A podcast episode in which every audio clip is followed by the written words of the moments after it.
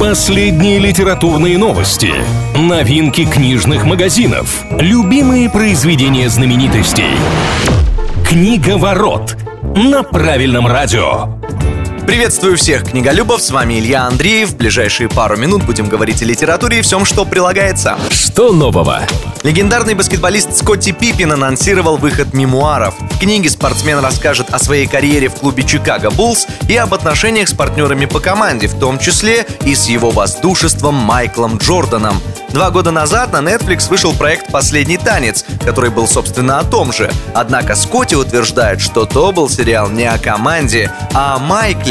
И теперь миру пора узнать версию Пиппина. Работа получила название «Без охраны» и выйдет в свет осенью. Что читают?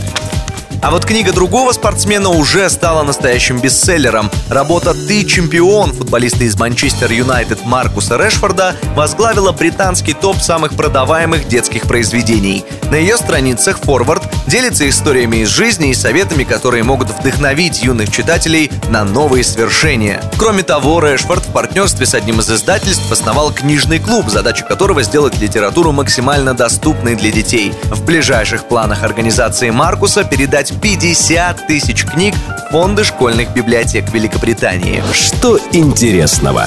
В Японии набирают популярность книжные отели. Жители страны восходящего солнца заселяются в них с одной целью – начитаться вдоволь. И создатели с удовольствием идут им навстречу. Уже существуют как и небольшие хостелы, так и достаточно серьезные учреждения. Последнее из крупных таких заведений открылось в Саппоро. Это девятиэтажный отель с круглосуточным доступом к книжному фонду, в котором более 4000 экземпляров. Чтение в спокойной обстановке, где никто не отвлекает, обойдется примерно в 6 тысяч рублей за ночь. На этом на сегодня все. С вами был Илья Андреев. Услышимся на правильном радио. Книга ворот на правильном радио.